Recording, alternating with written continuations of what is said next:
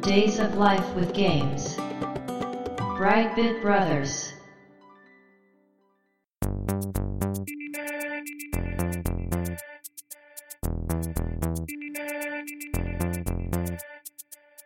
どうも、1P 川崎です。どうも、2P 長谷川です。この番組はかつてゲーム少年だった 1P 川崎と 2P 長谷川の2人がゲームにまつわる様々な話題で古きを訪ねて新しきを知る番組です。はい、ということで、ブライトビットブラザーズステージ80です。ありがとうございます。 80ということで、はい、切り番、うん、お便りコメント紹介会なんですけども、はい、前回ですね、うん、79回。 79回で2021年最後の配信というのをすっかり忘れてました。はい、気がつけば年が明けていたということで、はい、今回2022年うん、 1回目あ、おめでとうございます。おめでとうございますこれ1回目の配信ということでね、はい、まあ、それがこうお便り紹介会というのもなんかうん、まあキリがいいかなと、そうですうね。ん、めでたい時期にちょうどいいかなとうん、いうことでですいねいと思いますはい、今回も皆さんからいただいたコメントお便りを紹介していこうかなと思うんですがはい、ステージ70からステージ79までうん、の内容にいただいたコメント紹介していきたいんですけどもはい、ありがたいことにですね今回もたくさんはい、コメントがありますのではい、一部ねはい、選んで紹介させていただくことになるんですけどもはい、まずはステージに該当しないねうん、うん、コメントの方をちょっと先紹介していきたいなと思います、はい、ツイッターでフクロウドさんからいただきました、んまだ作業終わってないけどこれだけは言わしてくれ福袋企画は映像をつけ てということでありがとうございますありがとうございはまいす。、これあのフクロウドさんがね、はい何か作業しながら聞いてくれてたみたいなんですが、はい、もうその途中でもどうしてもこう言っておきたいということをつぶやかれた福袋企画に映像をつけてくれというねうん、これ何の時でしたっけこれはファミマガですかね。そうかそうかファミマ側の時にうん、長谷川さんが買ってきてくれたはい、ゲームくじやったかな、そうですね。まあ、それをこう開けてうん、うん、いくというね企画だったんですけど、いや私個人的にはね音だけでも楽しかったんですけどまあ、ええ映像つけてくれっていうのはなかなかまあまあ、まあ、もっともない件ですけどいや、まあ、 気持ちはわかりますけどいや音だけでも面白いでしょどっちみちね、うん開けるまでわかんないですから、まあだって川崎さんもね、見えないですか ら、そうですリス私もナー全さんとく見えてないですから一緒、僕しか見えてないっていう、ね一緒にねその場でこうね、うん開けてるの見てるわけじゃないんで、うん。今後ねこの企画はやっていくと思いますんではい。よろしくお願いしますこれからも ねお願いします。じゃあ次長谷川さんお願いしますはい、ツイッターで滝沢正和さんからいただきました。危機開会アーケード版プレイ。どうにか三面のボスまでたどり着けた。やっぱり難しいけど、昔より敵の出現パターンや動き、隠れアイテムを覚えて対策できるようになってて、小学生の頃より成長していることを実感できた。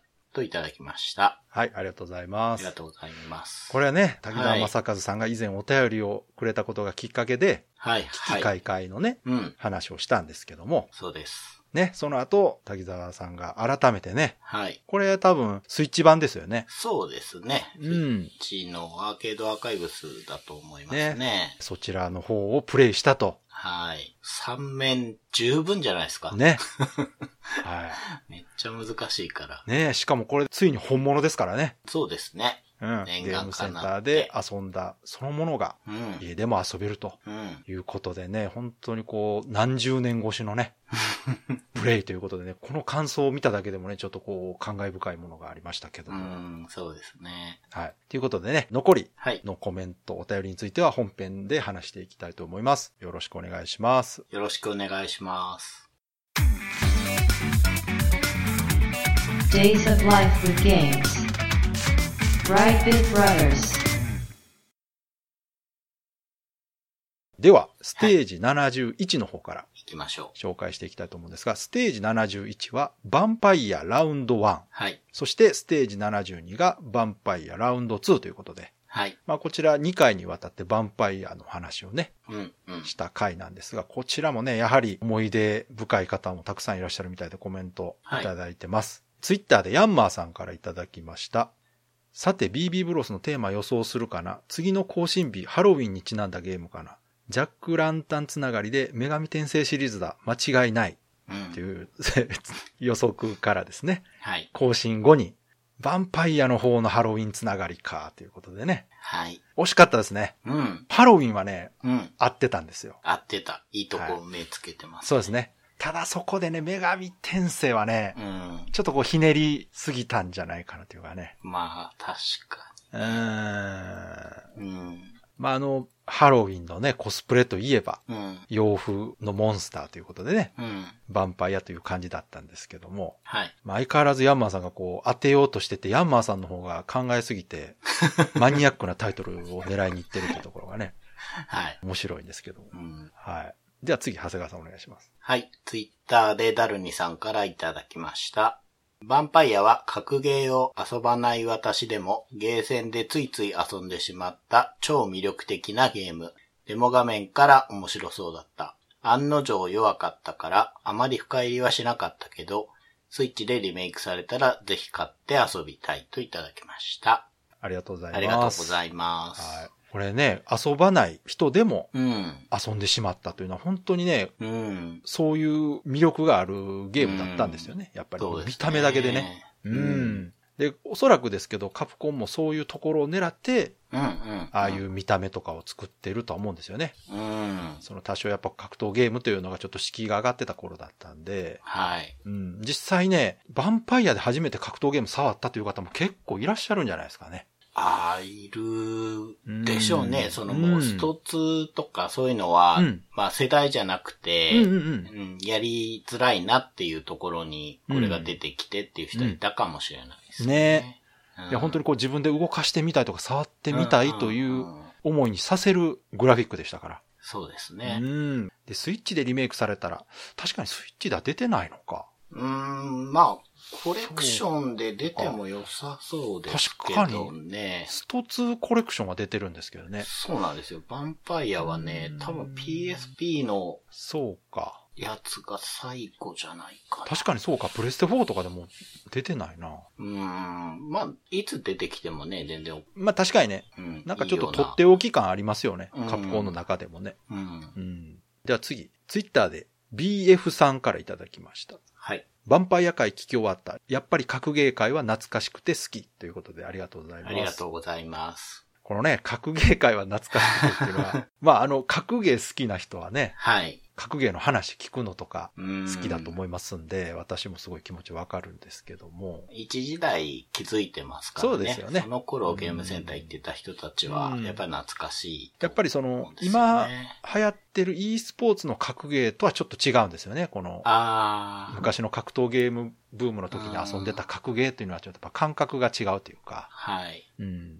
この思い出の中の格闘ゲームというのは非常に私もうーん。印象深く残ってますから、うんう。ん、やっぱり、なんかゲームセンターの格ゲーと、うん。こう一応スーファミとああ、か、そうかそうか。でも出てたけど、うん、あれともやっぱり、なんか違うと思うんですね。そうですねあっちはあっちで思い出がある人も結構いると思うんですけど、家でね、友達と遊んでたイメそうそうそうージね。家庭オリジナナルってね、ル。うん。結構ありましたよね。バリアブルジオとか。ああ、そうですね。うんん。じゃあ続いてね、ステージ72の方、ラウンド2の方にね、はい来たコメントの方、じゃあ長谷川さんお願いします。はい。ツイッターで佐藤さんからいただいてます。とにかくアニメ調の絵がぬるぬる動くのにびっくりした思い出。格ゲーはやらなかったんですが、こればっかりは何回か遊んだな。ダベル使ってました。それぞれのキャラが個性たっぷりで魅力的でしたね。弱かったから、やるより見てる方が楽しかったな、といただきました。はい、ありがとうございます。ありがとうございます。こちらもね、うんもうやはり動きにびっくりしたということで、はい。で、格ゲーはやらなかったけれども、うん、これ、は何回か遊んだというね。うん。いやー、こういう方ね、結構やっぱいると思う。そう、これ、なんかすごくヴァンパイアを表すうん。感想ですそよね。うですね。普通よりこういうことが多いゲームだと思うんですよ、ね。。いや、もう絶対そうだと思いますす。うん、はい。その、対戦ゲームを遊びたいというよりは、やっぱ動かしてみたいという,、ね、そうそう欲求。そうね、本当にキャラの個性もね、うんすごいですからね。そうです全然違うからう。ん。うん。で、まあ、やるより見てる方が楽しかったというのもね、ほんと見てるだけで楽しいですから。うん。そうそうそうそう動いてるのね。うん。えでは続いてね、はい。ツイッターで、はい。テスさんからいただきました。はい。ヴァンパイアシリーズは死ぬほど思い入れがあります。 2P さんと同じく初めて見た時は衝撃でした。動かせるはずがないアニメが筐体で動いていて、うまく現実理解ができずにしばらく混乱してたのを覚えています。うん。あれほどの衝撃は初代ヴァンパイアだけです。他にも新しい試みが数えきれないほどあって夢中で遊んでました。チェーンコンボ、ダッシュで浮く、ジャンプ中複数回攻撃が出せる、ダウン追い打ち、軌道が変わるデモンクレイドル、アドバンシングガード、キャンセルの使用。適当に羅列するだけでも本当に数えきれないほどありますね。うん。中でも一番すごいと思ったのは、やはり、やられモーションの豊富さです。2P さんもおっしゃってましたが、スト2と違って燃え方が全員違うのが信じられませんでした。うん。毘沙門戦で上半身と下半身が分かれてまたくっつく演出を見た時も、なんてすごいだと驚きました。うん。ハンターもセイバーも当時全キャラかなり遊びましたが、未だに何度遊んでも最高に楽しいゲームだと思います。続編はもう出そうにない感じがしますが、出たら久しぶりにゲーセンで遊びたいですね、ということです。ありがとうございまあすり。がとうございます。もうね、思い入れがうん。死ぬほどあるいとういう通り ね、長はいいコメントいただいてありがとうございます。これね、もう本当に、まあね、我々が番組の中でも話してたのと同じなんですけど、はいやはりこう、見た目のインパクトから、ん。うん。そして多彩なゲームシステムと。うんうんう。うんん。で、長谷川さんがね、言われたみたいな、やられモーションの豊富さね。そうですうね。ん。だからこの辺を見て驚くというのは、やっぱりこう、他の格闘ゲームを知ってる方なんでしょうね。そう。確かに。ううんん。そうそう。比較ができるってことですもんね。うん。全員やられが違うっていうのはね、 ちょっとこう、マニアックな感想ですから。はい。しかもね、続編出ない感じしますが、出たら久しぶりにゲーセンで遊びたいと。あーまあ、これはね、それぐらいのね、力持ってるタイトルですから、確かに今、ヴァンパイアがゲーセンで出たら、うん。結構な人がね、プレイすると思いますよ。そうですね。うん話題には。話題にはなりますね、間違いなくね。あまあ、ただ、カプコンがいつそれをやるつもりなのかね、ちょっとまだまだわかんないです けど、だいぶとっておきにしてるからな。ーすごく難しそうですからね。そうですね今どういう形で現代に持ってくるのが適してるのかっていうのは。ねあの番組内でもね、その辺の話しましたけど、うんだいぶやっぱ難しいと思うんですよ。半端なもん出せないんでね。そうなやんっぱですよねう。んあの頃の時点でできることも全部やっちゃってますからね。そうですね。あれをだから今の時代に置き換えて作るとなると、それなりの覚悟して作らないとね。うん。まあ、ファンの人たちは納得しないでしょうかうら。ん。うん。この辺はね、まあ、気長に待つしかないかなと思うんですけど。そうですね。でもね、いつかね、出すと思いますよ。う。うんん。いつか出ると思う。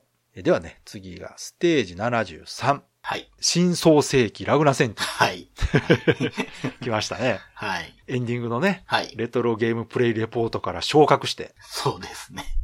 本テーマになったラグナセンティですが、こちらもね、やはりこう、エンディングコーナーでずっと紹介してた回あってか、やはりたくさんコメントをいただいてましてですね。うんじゃあ、長谷川さんの方お願いします。はい。ツイッターでヤンマーさんからいただきました。シルバンテイル、すごく欲しいなと思っているソフトです。とのことです。はい、ありがとうございますあ。りがとうございますこ。れはあれですね、ラグナセンティの続編にあたるそうじゃですねないかということで紹介したタイト同ルですが。じ開発会社のうん。出るゲームギアでしたっけそうでしたかね。うーん。ヤンマーさんも知ってたということで、さすがですね。うんうん。続いて、えツイッターでたくさんからいただきました。はい。配送の仕事中に繰り返し4回くらい聞いた。今回のを聞くまで作り手の不思議世界観と打倒ゼルダみたいな感じの作品かと思ったが、終盤からエンディングの流れは素敵な作品ですね。価格の壁がなければちょっと触ってみたい。あと川崎さんの解説にあった開発会社名を聞いて、やっとラグナセンティをプレイしたことのない自分のモヤモヤが晴れた。うん。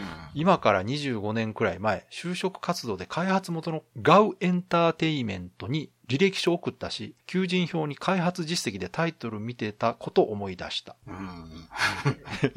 えーお二人の最近プレイしたゲームも聞けて嬉しかった。メトロイドドレッドは BB ブロスがきっかけをくれて、川崎さん同様に心折れそうになりながらクリアと4周目までやって、メトロイドバニアの良さと解雇主義ではなく 2D アクションの良さも再認識できた。うん。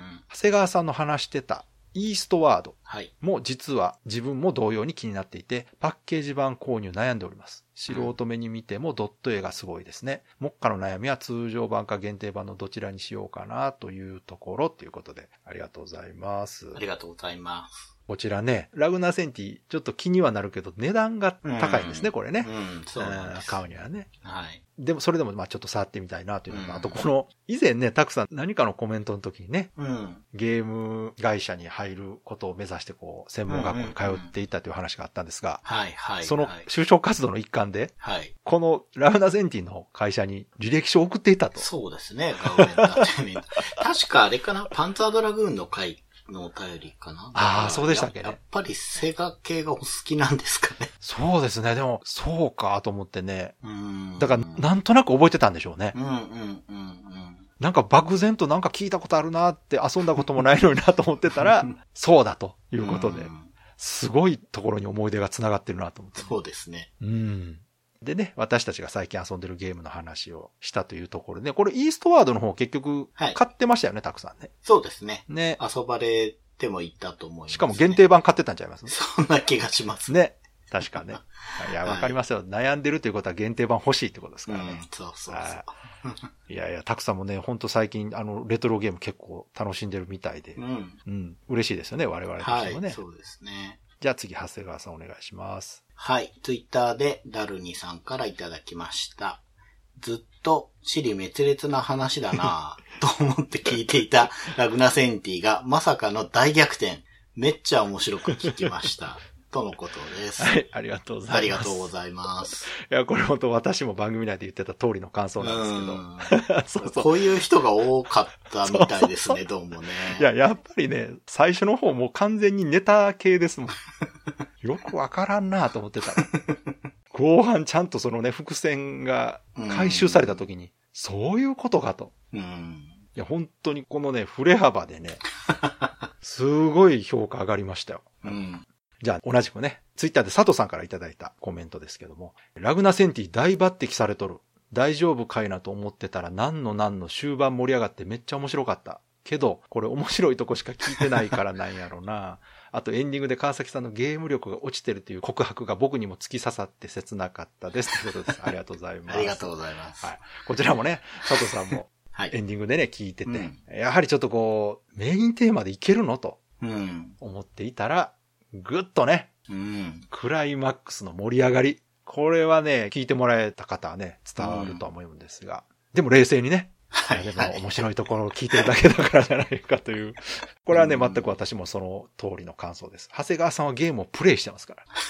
はい。まあでもね、終わってみればやっぱり楽しかったとこだけが気持ちに残りますね。まあまあそうですよね。うんうんはうい。んゲーム力が落ちてるというのはね、メトロイドドレッドの話をした時に言ってたんですが、これはですね、ゲーム力というのはそのカレーのことではない ですよ。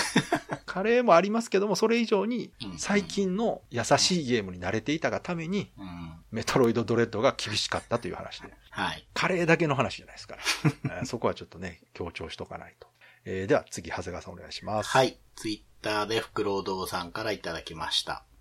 まさかのラグナセンティで一回やるの っていうツイート驚を、きですねはい。最初にいただいて、はい。聞いていただいた後のツイートで、はい。この回を聞くとすごい面白そうなゲームに聞こえ る。フラグ回収すごい。うん。けど、これはなかなか伝わらないな。を、俺は最初からセガを信じていたけどね。といただきました。はい、ありがとうございます。はい。ありがとうございます。そう。これね、この回だけ聞くとね、面白そうでし ょね、そしてちゃんとね、伏線回収してると。う。うんんただ、言われてるみたいにね、序盤で伝わらないんですよ。うん。この面白さにたどり着くというね、イメージが湧きにくい。うん。まあ最後にね、セガを信じてたということでフォローしてますけど。うん。はい。続いてツイッターで、テイタンさんからいただきました。ラグナセンティ会。結構昔のゲームにありがちなもったりしたシステム周りにストレス溜まりそうなゲームを根気よくクリアされて興味深い面白い物語を知ることができました。うんゲームって世界観やシナリオ面白そうでもそこにたどり着くまでが面倒だったりしますよね。いいゲームはそこが上手ということでありがとうございあまりす。がとうございます。ねえ、そうなんですよね。はい。昔のゲームってやっぱちょっと不親切だったりね。ううん、なんかこう、同じことずっとやらされたりみたいなことがあるんですが、お話はね、今も昔も変わらないんですよね。お話の面白さで魅力が変わるというのはね。ん確かにね。確かにそうですね。うで、んラグナセンティに関しては、やっぱりちょっとこう、面白くなるまでが、時間がかかるということでね。うん。で、それを上手にやってるゲームはやっぱりこう名作と言われやすいということなんですよね。そうですよね。投げ出す人が少ないでしょうそうなかんらね。ですよ、はい。だからまあね、よく比較で出してたドラゴンクエストなんていうのはやっぱこう、はいまんべんなくね、はい。遊べるように作られてて、やっぱよくできてるなというね、感じを受けましたけど。はい。ではね、次、ステージ74、はい。探偵神宮寺三郎シリーズということで、はい。こちらもね、はい。テキストアドベンチャーゲームのシリーズを取り扱ったということなんですが、これもね、結構たくさんコメントいただいてまして、じゃあ、長谷川さんお願いします。ツイッターで滝沢正和さんからいただきました。テレビ番組ファミッコ大集合のゲーム紹介コーナーで番組とは釣り合わないすごく渋い神宮寺シリーズが挟まれてい て当時違和感がすごかったけど今放送を聞いてあーデータイーストさんがスポンサーだったんだって思 った。とのことです。はい、ありがとうございます。これはい大人になるとね、スポンサーっていうのがね、わかります けど、なんでこれ子供向けの中にこんな渋いゲームがあるんだろうとう。んうん。あ、同じメーカーだったんだなということでうんね、スポンサーでね。はい。これやっぱ違和感感じますよね、子供心にね。そうですよね。うんやっぱこう、すごく大人びたゲームに見えますもんね。うんうん。じゃあ続いて、長谷川さんお願いします。そうですね。うんはい。神宮寺シリーズは僕がっていうことなんで、ちょっといろいろ感想も僕の方で読んでいこうかなと思うんですが、はいお願いツしイッますターでテイタンさんからいただきました。神宮寺は何をプレイしたのか覚えてないけど、最後にやったのはショートストーリーだった記憶。うんタバコを吸うとヒントみたいなのが記憶にあります。最近スイッチでセールの常連で 80%オフとかいつも買おうか迷います。いいシリーズなんですけど、買うのにもあと一押し決め手にかけるんですよ。といただいた後で、はい。スイッチで神宮寺がセールで1098円だったので、 迷ってたけど購入。BB ブロスの話でやりたくなったのと、フォロワーさんのプレイした方のおすすめもあり、推理小説を買ったつもりで楽しみたいと思います。といただきました。はい、ありがとうごはざいい、あまりがす。とうございます。こちらもね、ちょっと遊んだ記憶はあるけども、うん、うん。まあ、改めてやってみようかと思いつつ、ななんかいまいちこう食事が伸びないというね、ことだったんですが、セールがね、これ長谷川さんも押してましたけど、はい、はい。 1000円ならね、そうですねえー。十分元取れると思いますよ。 いやー、おっしゃる通りね、セールの常連なんですよ。 まあでも、その、多分長く売れ続けてるんじゃないですかね。そうだと思いますね。ううんん。やっぱいつ遊んでもね、関係ないですから、ね。そうそう。それは本当に神宮寺シリーズのいいところで。うんうんうんはい。最後の推理小説を買ったつもりで楽しみたいと思いますけうんれども、そうですねもうこの感覚で1098円なら、結構ボリュームがあるはずなんで。そうですね。本一冊読むよりは長くうん、うん、うん。かかると思いますね。そうです確ねかにね。うん。次ですけど、はい。ツイッターでジュンさんからいただきました。続編の出なかったクロス探偵物語だろうか。はい。というコメントがね、一言あったんですけどはい。これ、確かこの回はい。の時に、うん。私が紹介したいそアうでドすベンチャーゲームがあるんですというそう。ことですよね。そうです。開発チームがっていう話をしてて、うん川崎さんが、いや、紹介したいそのうそうそかうってそういうことに対してですよね。そうですね。ね。はい。もうこれ、まさに、うん。クロス探偵物語をはい。どこかでね、紹介したいと思ってますんで。はい。これね、やっぱアドベンチャーゲーム好きな人だったら絶対覚えてる名前だと思うんですうよね。ん。うん。ね本当にこれ名作なんで。これね、続編がなかったっていうのを悔やむ人が多いですよね。まあ、あの、確かにね、ちょっと寂しくはあるんですが、私個人的にはね、もう本当にこれが一作でちゃんと終わってるというのは、はいはい。ちょっと嬉しくもあるんです。ああ、なるほど。うん。要するにその、うんこうだんだんダメなゲームになっていくのを見るよりは、はい。面白いものがずっとこう残ってるというのは、確かにね。うん。孤高の存在としてね。あれ、なんか前後編でしたっけこれは。そうですね2枚ですよね。はい、あの、うんプレステだと2枚組。はい。まあ、でもこれは楽しみにしてます。はい。はい。じゃあ、いつかね、ちょっとやりたいと思いますね。はい。では次、長谷川さんお願いします。はい。ツイッターで哲郎さんからいただきました。探偵神宮寺三郎シリーズの思い出。うん初プレイはセガサターン作品からです。大学の時、神宮寺の新作が出るたび、友人から、やろうぜって誘わ れて、毎回二人で夜通しプレイして一晩でクリアしてました。へ毎回友人は隣で見てるだけでしたが、とても懐かしい思い出です。ちなみにその友人に初対面で、今日お前んち行っていい何かゲームをクリアするのを見せて、っていきなり言われて、なんだこいつって思いました。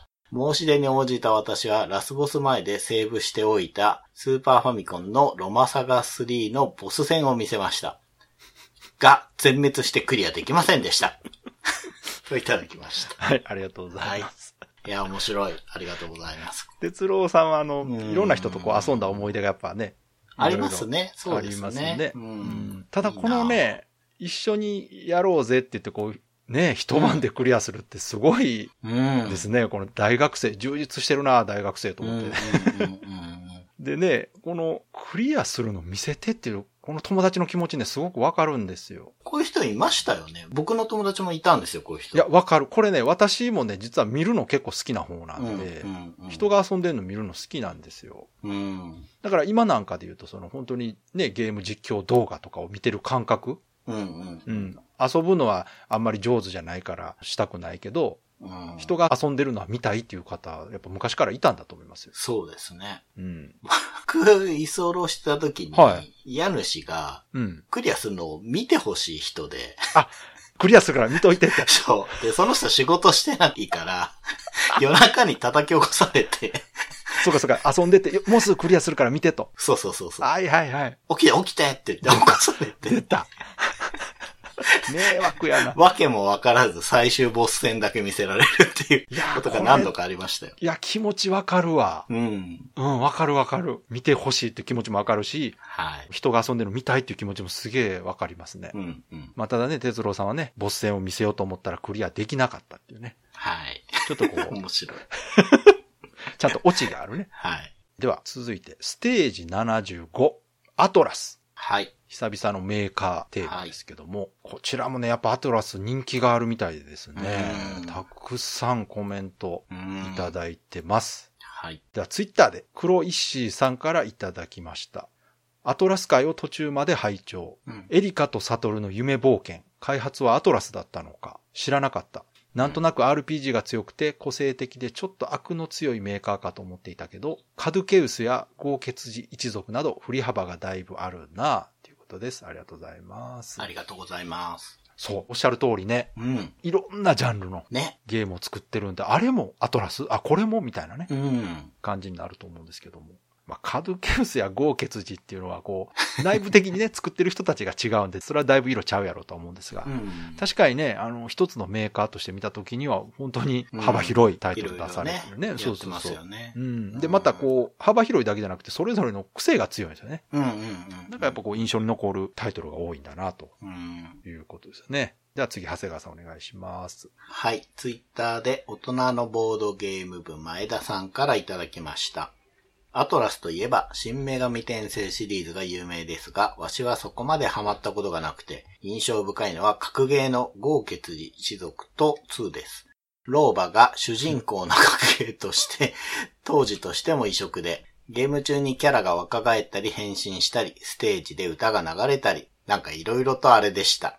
といただきました。ありがとうございます。ありがとうございます。いやーこちらもね、先ほどと同じく、やっぱ豪傑寺一族う。ん。あ格闘ゲーム好きな方、やっぱこのイメージ強いでしょうね。そうですね。うんで逆にロープレイが好きな方は、豪傑寺一族って言われてもあんまりピンとこないんじゃないですうか。やっん。確かに。ぱアーケードゲームでしたから ね。うんあそうですね。ゲームセンター行ってる人じゃないとね、移植されたとはいえ、コンシューマーの知名度はね、多分そこまで高くなかったと思うんですよね。ですね。うん。やっぱコンシューマーでアトラスといえば女神転生ね。うんうんうん。になると思いす。ますから。ではね、次、ツイッターで、甲賀ひかるさんからいただきました。はい。格ゲーだと確かに豪傑寺ですね。でもほぼやってない。えー、ペルソナやってて、イフ知らないなんて。ペルソナ1に出てくる玉木ちゃんが女主人公の作品ですぜ。あと、女神転生は1、2とも持っていて、2はニュートラルとカオスでクリアした記憶があります。女神転生会があると思ってメール出そうかな。あと、メソポタミアは名前は知っていましたが、奇妙すぎて買えなかったですう。ん。ダンジョンエクスプローラーとダンはマスコツカササウンド全開で好きです。うん。ジャンテイもクイズも知っていた。うん俺たちは知らず知らずのうちにアトラスという山脈に支配されてたんですね。ということです。ありがとうございます。ありがとうございます。まあ、甲賀さんもね、よくはい。ゲーム知ってますから、はいかなりやっぱアトラスの中でもいろんなタイトルにイメージがあるみたいで。はい。なかなかですよそうねしかもこう、マスコ司さんね。はい、はい、この方もね、あのゲームミュージック作曲家の中では有名な方で、はい。この辺の名前が出てくるあたりもさすがっていう感じですが。 だから、一括りでこう聞いた時に、あ、こんなにアトラスのゲーム遊んでたんだなっていうのがね、うん。わかるというのもやっぱ面白いとこですよね、本当ね、で、途中で、まあ、イフの話が出ましたけど、はい後で思い返してみれば、絵を見ると思い出すんですよね。はいはいはい女神転生シリーうズっんて。。わかる、わかある。の、一番最初になんかこう、女神転生がおしゃれな感じになったのって、イフだなって僕はイメそーうジでがあすっねて。。うんうん、確かうに。んうん言われて思い出しましたけど。やっぱあの、金子和馬さんのね、デザインがすごく印印象深いですよね。やっぱりそうなんですよねうん。で、まあ、女神転生会はうん。あるんで、うんメールいつでも ください。あの、溜まったらやりますよ。まあそうですよね。女神転生もこう避けては通れないですよね。そうそうそう。ただ本当に皆さんのメールでこれはやるんで、うん。うんうん うんくださいということはいで。では次、長谷川さんお願いします。はい、ツイッターでやすさんからいただきました。遅ればせながら BB ブロスレビュー。とりあえず初回から順番に聞いていってる。昔自分がハマったゲームを取り上げた回は懐かしくて当時の記憶が蘇ってくる。ドラキュラ、キャプテン翼、ドラゴンボール、スト2、R タイプ、等々。メガテン好きとしてはアトラス回は涙なくしては聞けない。といただきました。ありがとうございありがとうございまますす。こちらね、やすさはい。ん、聞き始めてくれて、うん。このアトラス会の時にね、うんち。ょうどコメントをくれたということで紹はい介させてもらったんですが、はい。多分同年代なんでしょうね。そうですね。うん同年代か、ちょっと長谷川さんより若いかなっていうぐらいの感じなのかもしれないですけども、ただこのメガテン好きとしてはアトラス界は涙なくして聞けないってのはどういう感情なんでしょうかやっぱりややこう、っぱりこうメーカーが不死鳥のごとくようやなっぱそうか。 ドラマじどうゃななるんだろいうでとすかね。確かに。まあ、ぜひ、ヤスさんも、うん女神転生会があると 思って、いや、これマジでそうなったらもうメガ展開をお便り紹介だけで済みますよね。いやっぱお便り来たら。本当に、っていうか、うまく裁かないと一回じゃ終わんないんじゃないかあっあ、てそういいううぐら可い能、性もありますね。熱がありりますよね、女ま神す転生は、ね。そうでしょう。ううんん、やっぱりそのメガテン自体のシリーズが多いですからね。はい。うん。はまあ、ぜひ、お便りください。い、お願とうことでいします。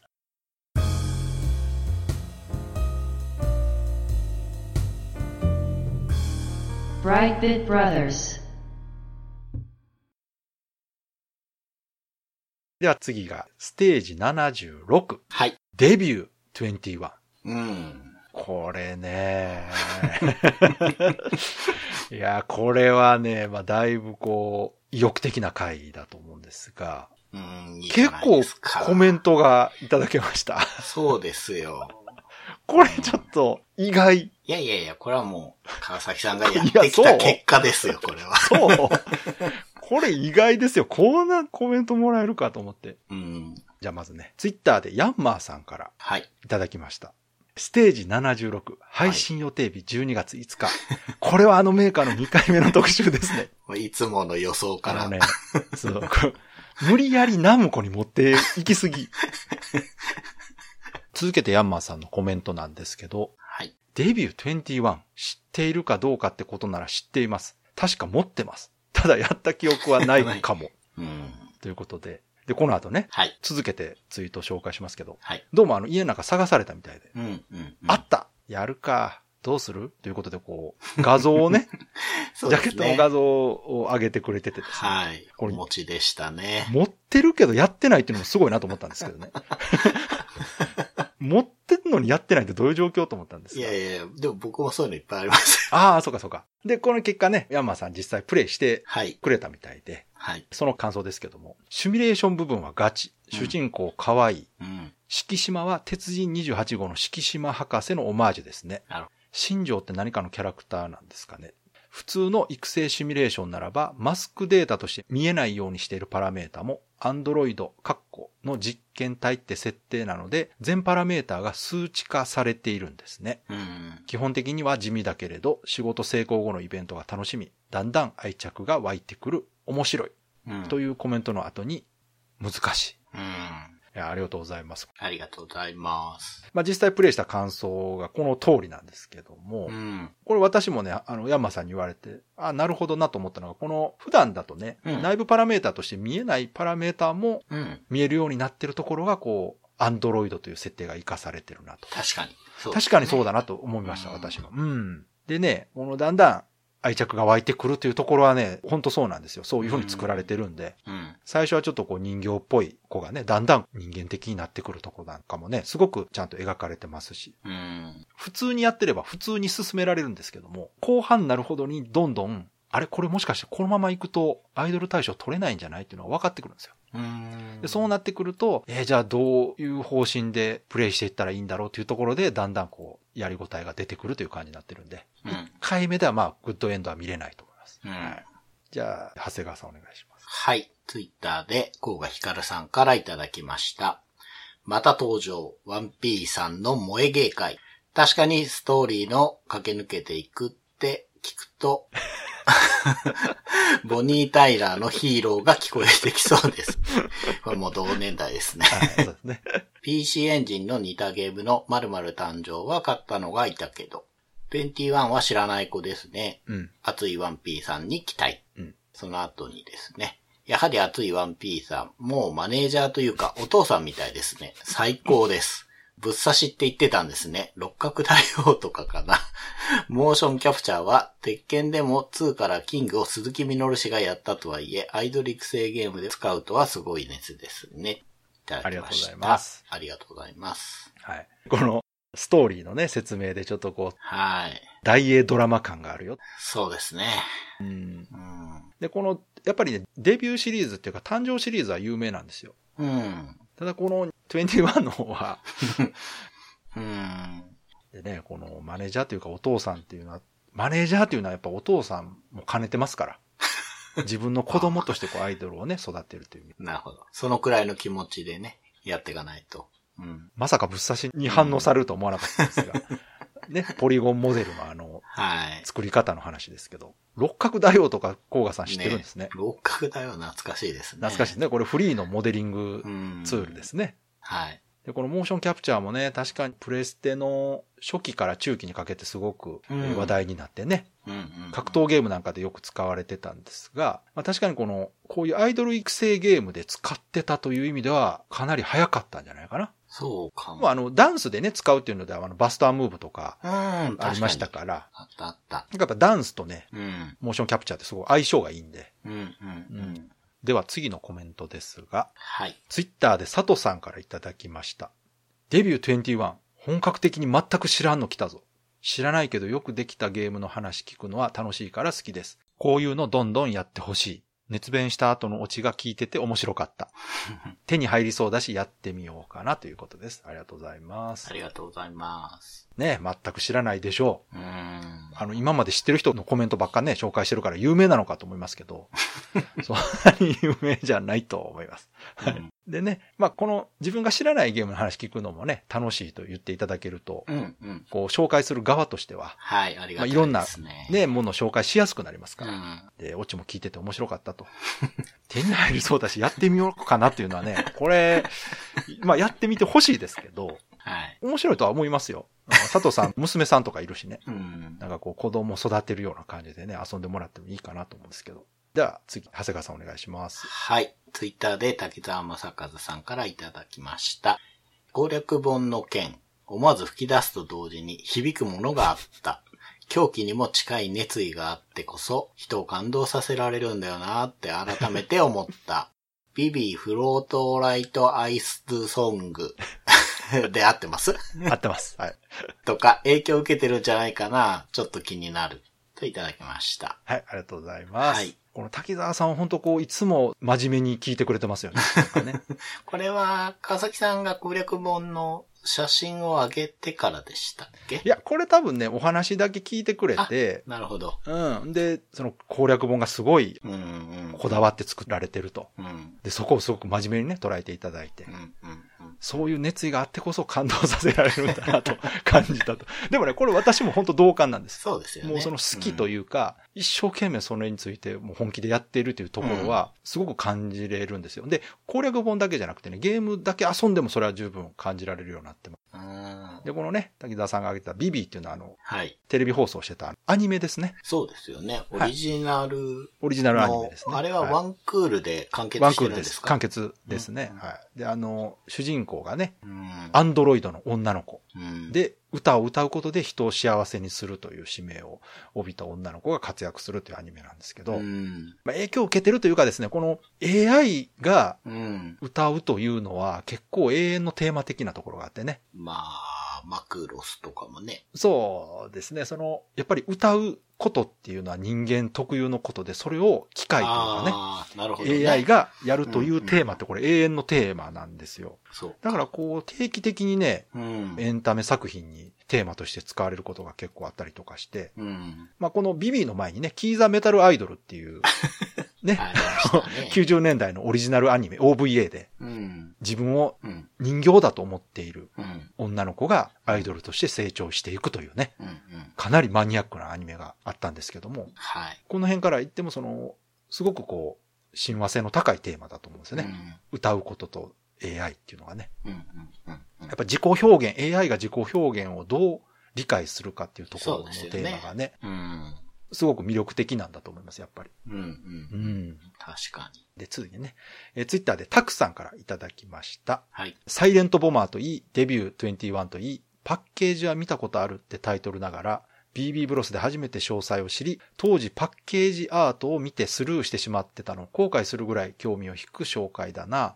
前作があの誕生デビューだったことも初めて知りましたが、前作が PC や PC エンジンでなかなかの注目作で、パッケージも目立ってただけに、今作はちょっと地味めに落ち着かせたのが作品の出来以上にマイナーになっちゃったのかなということです。ありがとうございます。ありがとうございます。この辺ね、たくさんもなかなかゲームチェックされてたみたいで、見たことあるんですね。うん。よく覚えてましたね、でもね。ね。元のデビューはやっぱ知ってたと、ここでうもね。んう。ん、ただまあ続編っていうのを全面的に打ち出して売ってなかったんで、あ、なるほど。そうそう、そういう売り方じゃなかったんですよ。あくまでもこう、関連性があるよという感じでね、うん。中で出てるだけであって、売り方としては全然その、ま あ正直、プレステの時代にデビューの続編って打ったところでどの程度効果があるんだっていうね、 ところもあるんですけども。はい。まあまあ、なのでね、マイナーなのはね、出来動向とその知名度ってやっぱ比例しないんで、そうですうね。ーん、しかもね、たくさんゲーム出てますから、うん。その中で目立つというのはやっぱなかなか難しいことなんでね、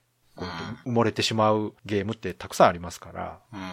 それをね、こう、紹介することができて、うん。知ってもらえるのは、紹介する側としては嬉しいんですけどね。そうですね。プレステなんて特にそういうのがありそうですよね。だと思います。ゲーうんムの宣伝の仕方が変わった時期だと思うんですよね、プそうレでスすテっね。て。うんうん。あとはやっぱね、本数が多い。多いですね、やっプレぱスりテは、ね。めちゃくちゃ出てるから、その中で、やっぱどうしても流れていってしまうタイトルってあるんですよ。うん。でも、かといってね、知られてないから面白くないってことはないので。そうそうそうん。だからそういうゲームね、見つけるとね、すごく嬉しいんですよ。う。うん。だから皆さんもぜひ探してもらえたらなと思います。はいいろいろね。ではね、続いて、ステージ77。はい。来ましたね、こ れ。77。はい。テーマは、セブンモールモースの騎兵隊ということでね。はい。いや、ここでついにプレステ2のタイト ル。もうここしかないと。はい。はい。うん最初のね、ステージ7を逃してしまいました から。ここですよ。うん。まあ私とね、長谷川さんの趣味全開ではい。行った回ですけども。じゃあこちら長谷川さんお願いします。はい。ツイッターで楓さんからいただきました。セブン回聞いてるけど、なんとなくロマサガ2を思い出して、過去、こっちは RPG。あの、何千年の歴史を作る感じがかなり好き。家系についても、クラス、キャラ配置も、人形と似たように聞こえる部分があるのも、余談ですけど、最近のソシャゲでキャラに属性を持たせて編成バリエーションを増やし、いざ戦闘となるとオートバトルに近い、かっこプレイヤーは簡単な指示ぐらいなのが増えているのを見ると、その先駆けとも、といただきました。はい、ありがとうございあますり。がとうございます。なるほどね。うん。うん楓さんはセブンは知らないんですね、おそらくね。うんうんでもこのゲームシステムの話を聞いて、ロマサガを思い出したりとか、うん。最近のソシャゲの話にこう繋がってると。うん。確かにこのソシャゲはちょっと似てるかもな。そうですね。う。うんん。そうそう。人形とか編成だけ考えて、あとは自動っていうのは、うん。まあでもこれね、多分結果として似てるだけでね、そうですね。それはそうだと思います。行き着いた経緯は全然違うんですよね、これ。やっぱりね、操作が複雑なことはさせられない、リアルタイムなことはさせられないって中でそうなっていくのかなとは思いますし、そうそうそう。うん。まあ、あとはキャラをガチャで売るって考えるとね、そうそうそうそう。で結果はね、確かにちょっと似てるんですけど、うん過程とコンセプトは多分ね、違うものがあると思いますね。うんただこのロマサガの歴史を作る感じっていうのはどうですか、これ。ロマサガは僕はやってないですけど、うんまあでも話は何度も聞いてて、ね好きな人が多いから。でもやっぱりそうなんじゃないんですか、ね。ですよね、家系とかクラスがあると。うう。んん。だからこれはだからちょっと似た感じなんでしょうね。そうですね。そ多分。の、うんシステムは全然違うでしょうけうど、んうんうやっぱりその、終わった後というか進めていく過程で歴史を作ってる感っていうのはあるみたいなので。そうです。ね。うん。はい。じゃあ次、ツイッターで、ジュンさんからいただきました。はい。ときメモ会とは逆で、長谷川さんが前のめりすぎて 笑う。個人的にはビーナスブレイブスの方が好き。隊員間の恋愛模様、そっちがくっつくんかいとかあるんで、ということです。ありがとうござい ます。ありがとうございます。これ、ときメモ会と逆っていうね。 長谷川さんの熱意が伝わってますよ、ちゃんと。よかったで す。ねえ。ビーナスブレイブス出てきましたね、ここでね。そうですね。ねえ恋愛模様のそっちがくっつくんかいっていうのはすごいわか ります。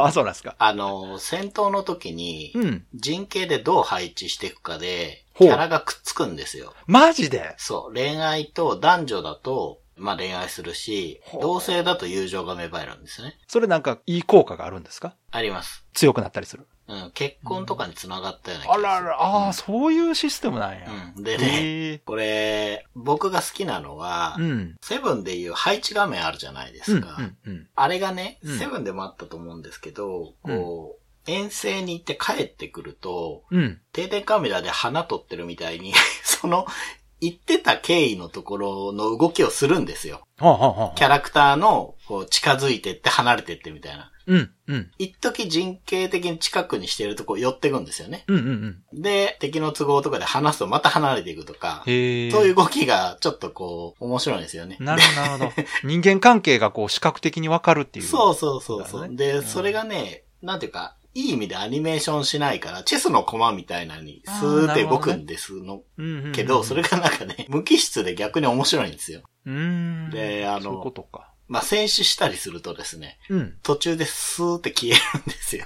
そう なん それがすごい切ないのでね。結構ドライな感じなんですね。うん、そうなんですよ。で、まあ、そうそう、恋愛模様う、はんあ、そうでなすんや。ね。ありますへねー。確かにそこはヴィーナスならではの面白さですうんね。はい。なるほどね。じゃあ次、長谷川さんお願いします。はい。ツイッターでたくさんからいただきました。PS1 以上に扱えるポリゴン数が増え、さらに 3DCG でのビジュアル表現が幅を利かせていた頃に突如出たセブンモールモースの騎兵隊。当時の仕事仲間からも絶賛の嵐だったのになぜかプレイできていない。ソフトも持っているのに。聞いていて本当に好きなんだなぁと感じさせてくれる長谷川さんの熱意と愛のある説明、そして川崎さんのフォローのおかげでとてもプレイ欲を駆り立てられました。とのことです。はい、ありがあとうりごがざというごますざ。います。こちらもね、はい持ってるのに遊んで ない。出ましたね、また。はい。いやいや、持ってるだけでいいと思います。うん。ぜひね、この機会にね、ちょっと遊んでいただけたらなと。今はい遊んでも全然見劣りしないですから。そうですね。う。うんん。 ね、こちらでもあの、長谷川さんの熱意が通じてますよ。よかったです。。ねはい。え。いや、本当にこう、1時間オーバーの回ありますよ、うんこれも。なかなか長い回になりましたから、結果とでしてすねう。ん。いや、これでもね、どっかで本当にセブンはね、取り上げたかったんで、はい。いや、良かったですよ。はい。じゃあね、次、ステージ78。はい。マジック・ジョンエスパードリーム。うん。これも、なかなかな2本立てですが、こちらの方もね、コメントいただいてます。ツイッターでヤンマーさんから、はい。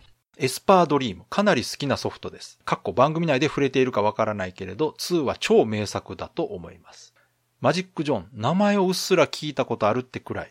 動画をチラ見してみたけれど、背景多重スクロールしてるやんか。音楽も軽快でいい。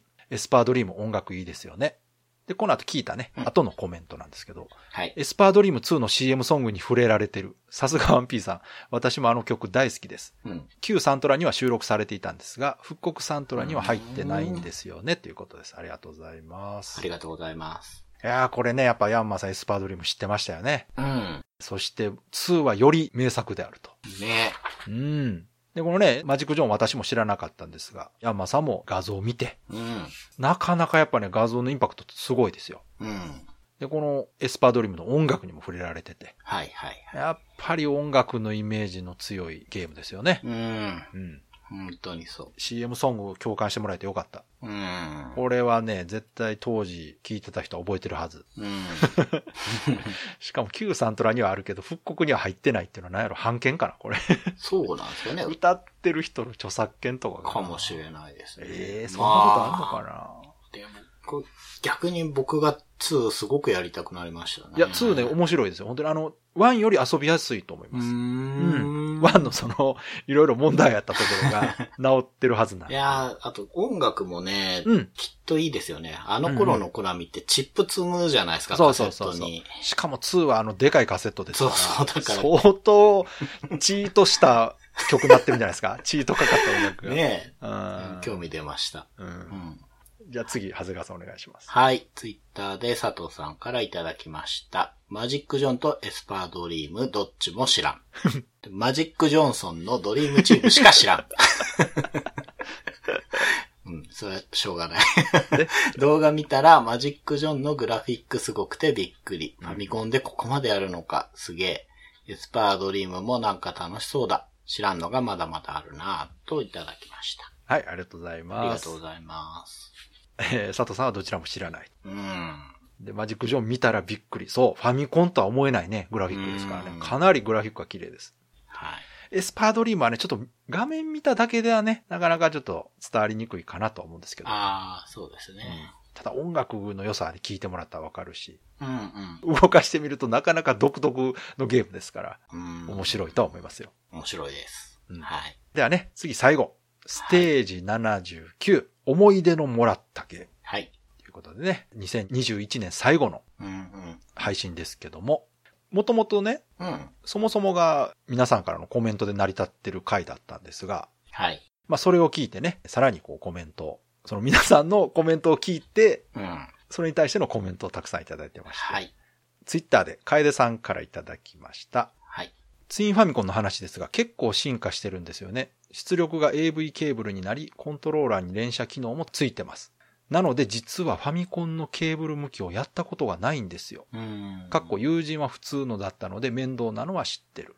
ということです。ありがとうございまありす。がとうございます。これあれですよね。楓さんのコメントは紹介してますから、そそれに対しての。補足ですね。そうそうそう。はい。そうか、ファミコンのケーブル向きやってないのか。ケーブル向きって言ってましたね。 うん。わるえー、なそうか、ツインファミコンって AV ケーブルやったんやもん。そうね。じゃあ結構後期だったのか。そう。うん。あ、じゃあちょうどファミコンとツインファミコンの間ぐらいにビデオデッキとかが家庭に普及しだしたんですね。そうですね。あの AV ケーブルってビデオデッキつなげるためのもんですからね、当時は。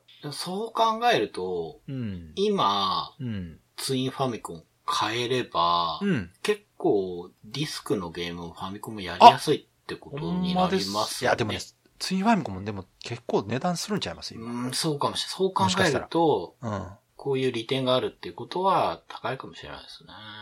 ね、その上、その、ちゃんと動くかどうかもちょっとねう、ん心配ですよね。うんディスクシステムは結構アナログな機械やから。うん。中のね、ディスクドライブがゴムそうがそうよく切れるらしいんうんで。そうそうそう。えーじゃあ次、長谷川さんお願いします。はい。ツイッターで佐藤さんからいただきました。もらったゲームの話、みんな濃ゆいな。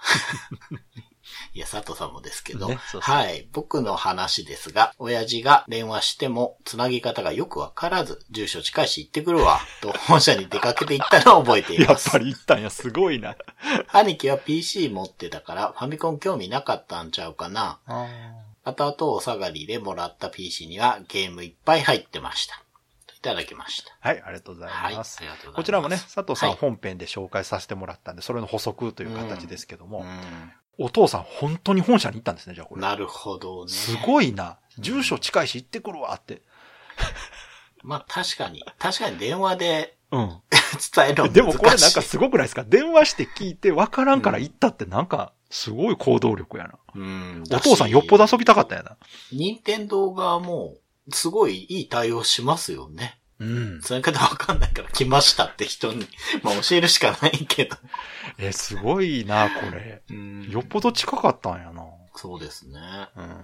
で、お兄さんはパソコン持ってたんやね。なるほど。確かにパソコンあったらまあ、ね、ファミコンの上位機種。まあでも、ファミコンで遊べるゲーム全部ね、パソコンで遊べるかっていうとそうじゃないですかうん、うんら。、うん、えーお下がりで PC もらっていいな。うん。うん。パソコン欲しかったですよ、当時私も。そうですね。ん。じゃあ次、ツイッターでタクさんからいただきました。はい。しまった送ろうと思ってたのに仕事にかまけて忘れてた。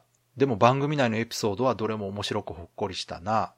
番組終盤で川崎さんがおっしゃっていたレトロゲームの高騰は全く共感で、確かに日本橋ではコロナ前は外国人観光客、かっこ特に欧州欧米系が嬉しそうにネオジオ CD や PCFX 本体とソフトに大金を出していて、それを見た妻が、あいつらマジかと言ってたなということです。ありがとうございます。ありがとうございます。またね、たくさん、次のあの、機会あったら送ってください。はい。お願いします。でね、このレトロゲームの高騰。これ、たくさんもね、大阪住まれてるんうん、で、うん、うん。やっぱレトロ。ロゲームといえば日本橋ね、うん、なんですけど、本当にね、多かったんですよ。うん。でこのネオジオ CD や PCFX。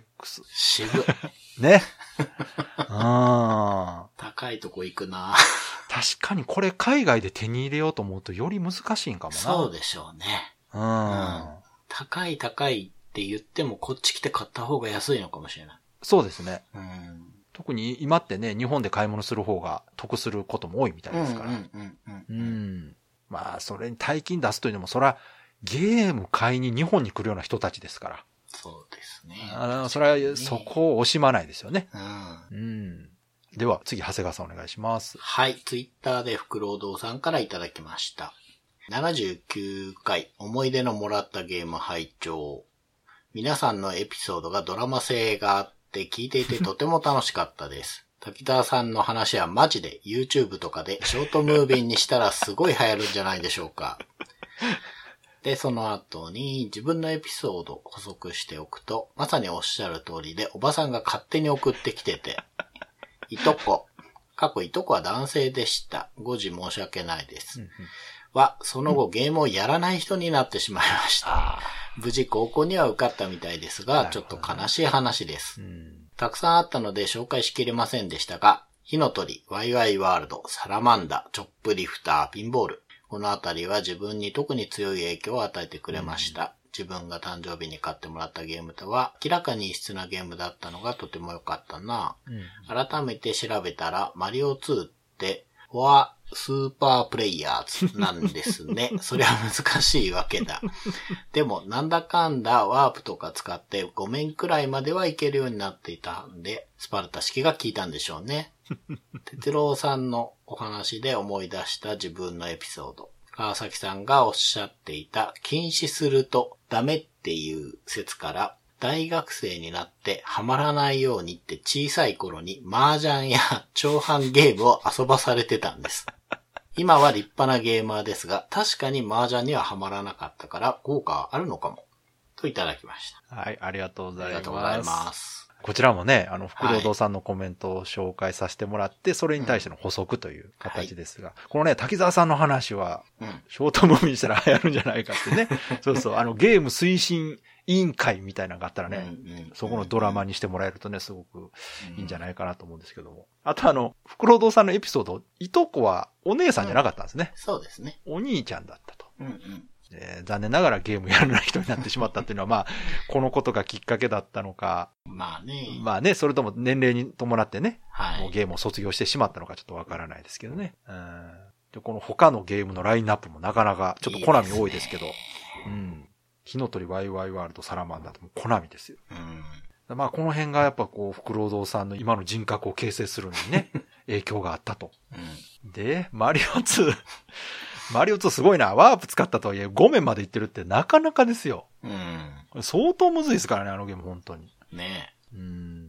いや、絶対これで今のその、ゲームの自力が鍛えられてると思うえ。うな。ん。うん。で、これも面白いのが、大学生になってハマらないように小さい頃に麻雀や長半ゲームを遊ばれてた。ちょっと、福労堂さんの両親は変わってますね。うん。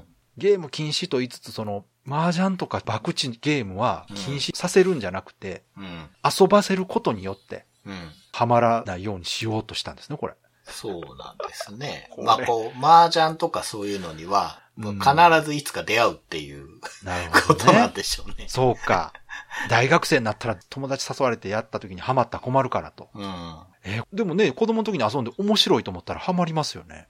ね。だから、そうです。これあれかな、もう子供相手に本気でもうガチで勝ちに行って、ボロボロにこう、親が勝ってたんですかね。そうなのかな。もしくはこう、つまんなそうに遊んで、ほら、面白くないだろうみたいな、そういうことをしてたんから、これ。どうなんですか。これだって結構、これこそ博打じゃないですか。そうですよ。早いうちに麻雀ね、教えて、うん。うんめっちゃ面白いとかってなる可能性もあるからねうんうん。うんうん。まあ、ただ、ね幸いなことにね、福労堂さんはハマらなかっね、よかった。赤毛みたいにならた。なくてよかったほでんすよ。まよ。ほんまよ。下手にね、子供の時にやってたから言って大学入った時めっちゃ強かったりしたら、ねえ。ほんとむしろハマるんちゃうかなと思う。うん。はい。ということで、今回のコメントは以上です。はい。今回もたくさんコメントありがとうございました。ありがとうございました。 Days of Life with Games. Brightbit Brothers. では、そろそろエンディングなんですけども、はい今回もね、うんえお便り会ということで、はい。レトロゲームプレイレポートの方はお休みということでね、新年またいでしまいましたけども。うんまあ、あの、今回のね、コメント紹介も、うん。うん。まあ、あの、たくさんね、うん。聞いてくれる方も増えてはいるんですが、はい。こうやってこう、実際コメントね、いただけるというのはね、うん。本当にありがたいことでですね、はい。もう、これがあるからこそですね、うんうん。我々もこう、続けられると、そうですね。うん、いうところありますんで、うん。これからもね、どんなことでもいいんで、はい。短くてもね。はい、のでコメントいただけたらね、はい。紹介させていただきたいと思うんですけども、はい。まあ、今回2022年、うん。 1回目の配信ということなんですけども、うん。今年4月で、うん。またあの、2周年ね、そうです。が来るんですよ。うん。一昨年ね、ちょっうんと3ヶ月ぐらい休んでた時があってですね、まあ、あの、それがなければ、毎週更新してると1年で50回とうん。うん。いう計算になるんですけども、今回ね、なんとかあの、2周年に合わせて、うん。 4月で100回に届くようにですね、はい。ちょっとこう、更新頻度を上げるというか、あの、はい。スペシャル企画というかね、はい。はい。毎週配信じゃなくですね、あの、ドラクエとかうん。の時みたいに、連続配信的なね、うん。ことをやっていこうかなというのも考えてまして、はい。それで、えー4月の段階でなんとかね、うん。 100到達できるとですね、ちょうどキリがいいかなとはい。いうことで考えてます。うん。で、これがですね、まあネタはね、一応あるんですけども、はい。収録してね、あと編集してね、うん。こう出していかないといけないので、はい。どうかなというところあるんです が、まあまあでも多分ね、なんとかなると思います。はい。なのでちょっとね、楽しみにしていただければなと。そうですね。話す内容自体はね、まあいくらでもあるんですけども、確かにね。実際ね、ありま話すとなると、結構ね、準備してるんですよね。うん。こうね、いろいろ調べたりとかしてう、んまあ、なるべく正確な情報を話したいとはというい。ことで、この調べるのは結構めんどくさくて大変なんですよ。 まあまあ、編集もね、川崎があると思うんで、まあ、できるだけ僕の方が調べて、そうですね。分担できればなと思うんですけでどもね、、この調べるっていうのがね、やっぱ重要なんですよ、すごく。うん。そのことでね、本当いろんなことがわかるし、あの、メーカー界なんて特にそう。いや、そうですよ。面白いメーカー界はね、本当面白い。うん。そのメーカーのこと調べる自体はね、すごく興味深い話たくさんあるし、で、タイトル単体でもね、やっぱりその、知らないこと結構あるんですよ。ありますね。うん、だからこの調べる行為自体は、まあ、ちょっと面倒くさいし大変だったりもするんですが全然無駄じゃないし非常に有意義な行為だなと思いますで実際そのね古きを訪ねて新しきを知るというこのテーマもそこにありますから、はい。今後もねちょっと続けられる限り続けていきたいなとたまにはねなんかもうノンテーマ会的なのもねうんやってもいいかなと思うんですけどそれはそれで多分ねこうふわっとした感じふわっとした感じになりすぎるんじゃないかなという気もするんですけどはい。あの、リスナーさんの力も借りて、メガ展開だったり、そねうですね、かつてのメガドラ界のよううんに、最高に面白かったですからね。そうですねあとやっぱ思い出シリーズとかもねうん。やっていきたいなとですね思い出シリーズもね、我々よりも皆さんの思い出知りたいというところの方がう強いですからん。うん。また募集した際にはねたはくい。さんそコうでメンすトね。いただけるとねよろしくお願いします。はい助かりますはいでは長谷川さんいつもの告知をお願いしますはい。ブライトビットブラザーズでは番組に対するご意見、ご感想、あなたのゲームの思い出やゲームにまつわるエピソードなどお便りお待ちしています。ホームページ右側のメールフォームや番組のツイッターアカウントへの DM などでお送りください。ツイートの場合は、ハッシュタグ BB ブロス。BB がアルファベットでブロスをカタカナにしていただけると見つけやすくて助かります。よかったら番組ツイッターアカウントフォローしてください。よろしくお願いします。よろしくお願いしますということで今回はステージ80はい。皆さんのコメントお便り紹介会でした、今年もね引き続きというかまあマイペースでうん。可能な限りはい。毎週更新プラスはい。できる限りねちょっと回数増やしてってはい。 2周年で100回そうです目ね指し。てやっていきますのではい。よこれからも引き続き聞いていただけると嬉しいなと思いますろしくお願いします。では今回も最後まで聞いていただいてありがとうございましたありがとうございました。